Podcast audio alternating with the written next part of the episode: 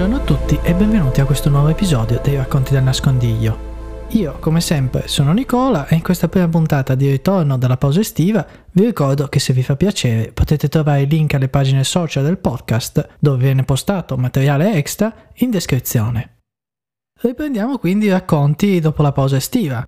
La situazione degli archivi è ancora fluida purtroppo, quindi ne approfitto per chiarificare alcune cose che spero renderanno più chiara la cornice in cui si muovono i nostri protagonisti. Questa puntata dunque non tratterà di una missione in particolare, ma andremo a esplorare il modo in cui vengono effettuati i cosiddetti lanci ai partigiani. E abbiamo spesso parlato dei lanci, sia del personale che del materiale che veniva inviato ai partigiani. Tutti i racconti, o quasi, iniziano infatti alla stessa maniera, con gli agenti seduti nel loro aereo che li sta portando verso la loro zona operativa, e quindi il salto nel vuoto, nel buio della notte, con il paracadute. Abbiamo anche visto come molti di questi lanci fossero disastrosi, con gli agenti che finivano con lo schiantarsi al suolo, a volte perfino rimanendo uccisi, o venissero portati lontano dal vento, e poi dovessero affidarsi al buon cuore dei locali o alle loro capacità alpinistiche per ricongiungersi. Ma come venivano scelti i luoghi per effettuare i lanci e quali erano le procedure per farli? Di questo ci occuperemo in questo episodio per dare una cornice un po' più chiara ai racconti del nascondiglio.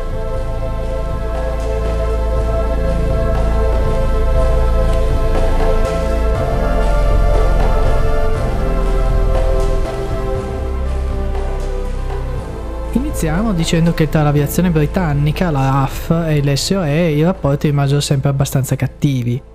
Alla RAF non piaceva lavorare con il servizio e l'SOE dal canto suo non faceva nulla per farsi amare, pretendendo molto dall'aviazione. Il Bomber Command britannico era convinto che la strategia di bombardare a tappeto la Germania fosse quella giusta per assicurare la vittoria finale e che il sabotaggio a terra e le bande partigiane fossero al massimo un utile diversivo. Nel Regno Unito l'SOE aveva a disposizione soltanto un piccolo aerodromo a Tempsford, dismesso dalla RAF per via delle frequenti nebbie che lo avvolgevano e dalle colline circostanti che rendevano i decolli difficili e pericolosi. L'hangar era niente di più che un vecchio granaio con il tetto pieno di buchi, una vera chicca insomma.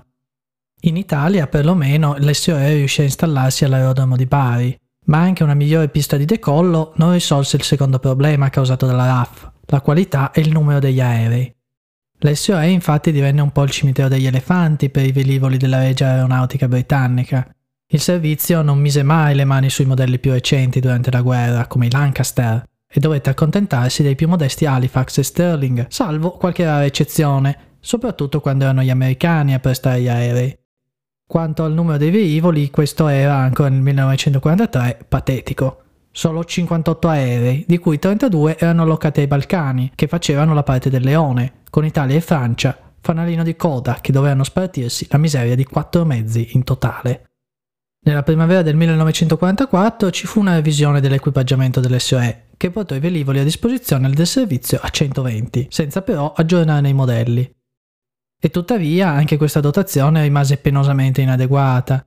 Per equipaggiare un ipotetico numero di 5.000 uomini al mese sarebbero serviti 2.400 contenitori di materiale, che sono pari a 254 tonnellate equivalenti a 300 sortite da spartirsi tra 24 apparecchi, numero questo ritenuto accettabile dalla RAF.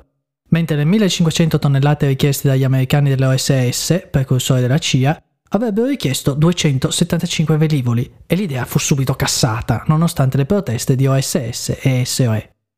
A peggiorare la situazione c'era anche il fatto che, mentre le risorse dell'SOE crescevano lentamente, le richieste della resistenza invece si impennarono nel corso del tempo. La fame di risorse era infatti inesauribile.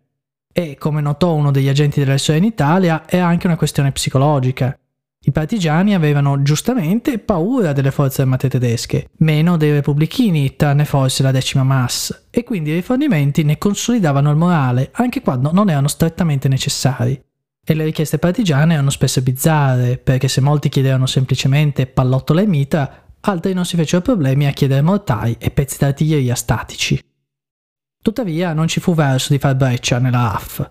Nel 1941 i voli per l'SOE rappresentarono appena lo 0,13% delle missioni decollate dall'Inghilterra, nel 1944 il 3,3%, che per dare un'idea numerica equivale a 5.566 voli contro un totale di 166.844.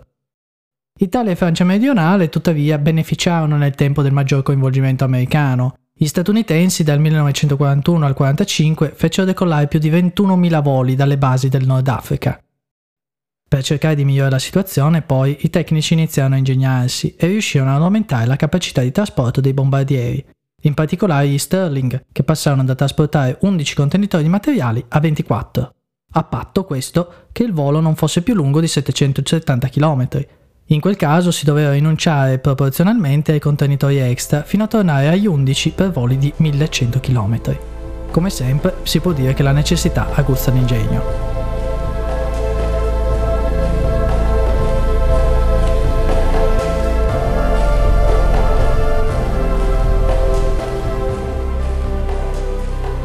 Abbiamo parlato dei contenitori per i lanci, mi sembra quindi utile soffermarci un attimo su questi oggetti, croce e delizia delle bande e degli agenti a terra. Questi contenitori erano di due tipi. Quello C, un cilindro lungo quasi 2 metri che a pieno carico arrivava a pesare 100 kg, e quello H, costituito da 5 scomparti. Il carico tipico conteneva esplosivi, armi e munizioni, materiali vari per sabotaggi, medicinali e vestiti pesanti all'occorrenza. Gli spazi vuoti nel contenitore venivano doverosamente riempiti con altro materiale extra, come sigarette o cioccolato. Il lavoro per riempire questi contenitori fu titanico. Durante la guerra furono consegnate alle resistenze europee più di 42.000 tonnellate di materiali e la loro preparazione costituì una sfida. Furono create nel Regno Unito delle stazioni di preparazione, dove 5 squadre, ognuna da 14 uomini più un supervisore, dovevano preparare il materiale. Era una vera e propria catena di montaggio. 12 uomini imballavano, uno portava il materiale agli imballatori e uno portava via il materiale imballato. Nel 1944 l'SOE arrivò a impiegare 200 uomini per preparare 1000 contenitori al mese.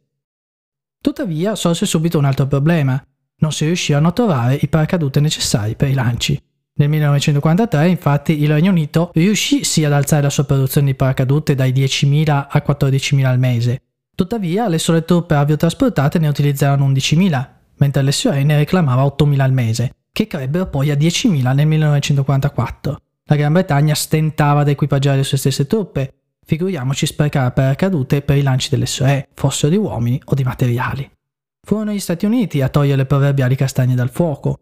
All'inizio del 1944 iniziarono a inviare prima 5.000 paracadute al mese al Regno Unito, passando poi a 21.000 a maggio, in preparazione per lo sbarco in Normandia e qui si nota la differenza di scala nella macchina industriale americana in confronto a quella britannica.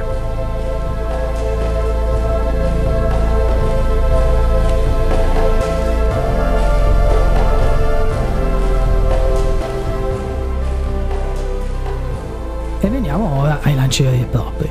Ovviamente volare di notte era una bella sfida, soprattutto con la tecnologia a disposizione all'epoca. Si sceglievano quindi le notti con più luce a disposizione, quindi durante o in prossimità dei pleniluni. Gli aerei, opportunamente dipinti di nero, con gli scarichi dei motori otturati da smorzatori di fiamma e l'armamento rimosso per alleggerirli, decollavano trasportando agenti e materiali. L'obiettivo era un campo di ricezione precedentemente segnalato e preparato dai partigiani o da agenti dell'SOE in territorio nemico. Per avvisare i riceventi veniva usato un messaggio in codice, trasmesso dalla BBC nel caso in cui non ci fosse già un operatore a terra con il suo kit. Il tragitto inizialmente avveniva ad alta quota per non farsi sentire ed essere fuori portata dalla contraerea. Poi il pilota rallentava notevolmente e si abbassava a una quota tra i 600 e i 150 metri. Più vicino era al terreno, più il lancio sarebbe stato preciso e per i lanci di personale si consigliava di essere il più vicino al terreno possibile. Ovviamente mille cose potevano andare storte e l'abbiamo visto. Vento forte che mandava i contenitori a fracassarsi sulle montagne, imballaggi fatti male che facevano aprire i contenitori e perfino l'occasionale incidente come una granata che esplodeva per gli scossoni durante il lancio. Anche i paracadute potevano strapparsi o incepparsi, facendo perdere il lancio. E come notarono le sue con una punta di sarcasmo, era sempre il pacco che conteneva i soldi destinati ai partigiani, quello che veniva trascinato via da una raffica improvvisa di vento, o finiva per impigliarsi sulla cima dell'albero più alto della zona. Gli agenti venivano lanciati in maniera molto simile ai contenitori. Essendo i modelli a disposizione delle SOE un po' vecchiotti, spesso non avevano un portellone laterale da cui gli agenti potessero saltare, ma questi dovevano invece lasciarsi cadere dalla botola presente sulla pancia dell'aereo. La scena doveva essere quindi abbastanza tesa, con gli agenti in piedi in cerchio intorno all'apertura che fissavano la luce del lancio. Rossa, aspettare. Verde, bisogna buttarsi.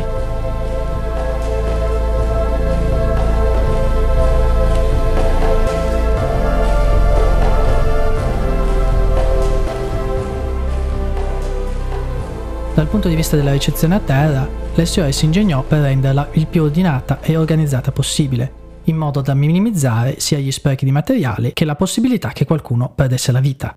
In base alle direttive dell'SOE, un buon campo di ricezione doveva presentare alcune caratteristiche. Innanzitutto doveva essere uno spiazzo libero e pianeggiante di almeno 400 m2, possibilmente 800.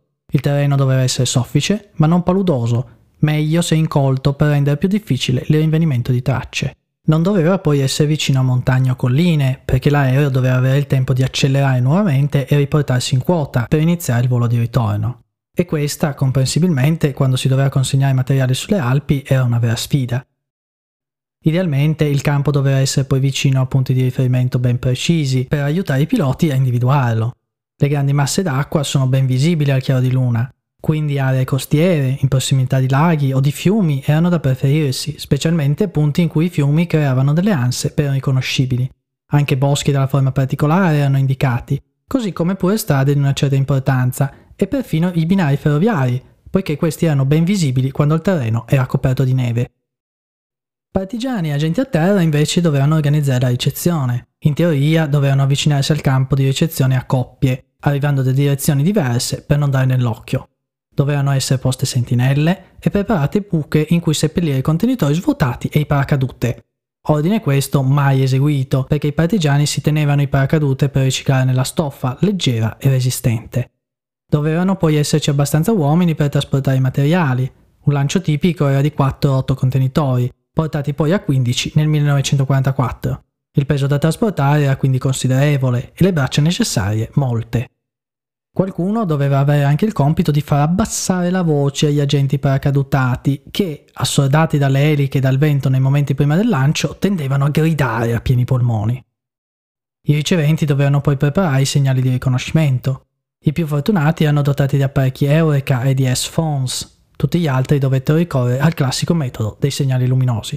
Tre luci bianche in linea retta, distanziate di 100 metri tra di loro, e una quarta, lampeggiante, posta a 10 metri dall'ultima luce. In molte aree, però, sprovvisti di torci o altri equipaggiamenti luminosi, si usavano semplicemente dei falò. Ovviamente il sistema non era sicuro al 100%, specie quando a terra c'era molta confusione. In Italia ci vuole un po' perché si riuscisse a coordinare le varie bande e a impedire che ogni banda accendesse i suoi fuochi ogni notte, nella speranza di ricevere qualcosa, tanto che alcune aree sembravano la notte di Guy Fawkes, come si lamentavano gli agenti. La situazione era peggiorata dal fatto che anche i civili e i tedeschi iniziarono ben presto ad accendere i loro di fuochi, i primi per rubare il materiale, i secondi per sabotare le operazioni. Particolarmente divertente, per noi che stiamo al sicuro nelle nostre case, fu il caso di due agenti americani dell'OSS che si ritrovarono paracadutati nel prato appartenente a un prete di campagna, il quale confessò candidamente di aver acceso un fuoco nella speranza di accaparrarsi un lancio di sigarette.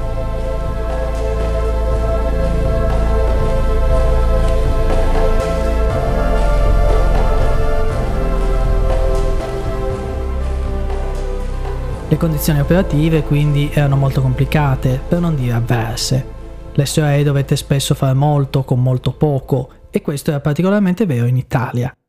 Forse per questo i suoi successi appaiono ancora più eclatanti e tutte le missioni hanno questo alone da romanzo di cappa e spada.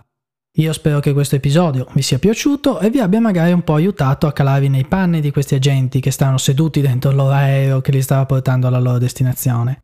I prossimi episodi, mentre speriamo che si sblocchi un po' con la situazione archivi, saranno simili a questo, con lo scopo quindi di fornire una cornice ai racconti. Sabato prossimo affronteremo l'organizzazione delle forze partigiane, per chiarire cosa si intende quando parliamo di brigate, comandi unici, commissari politici e molto altro ancora.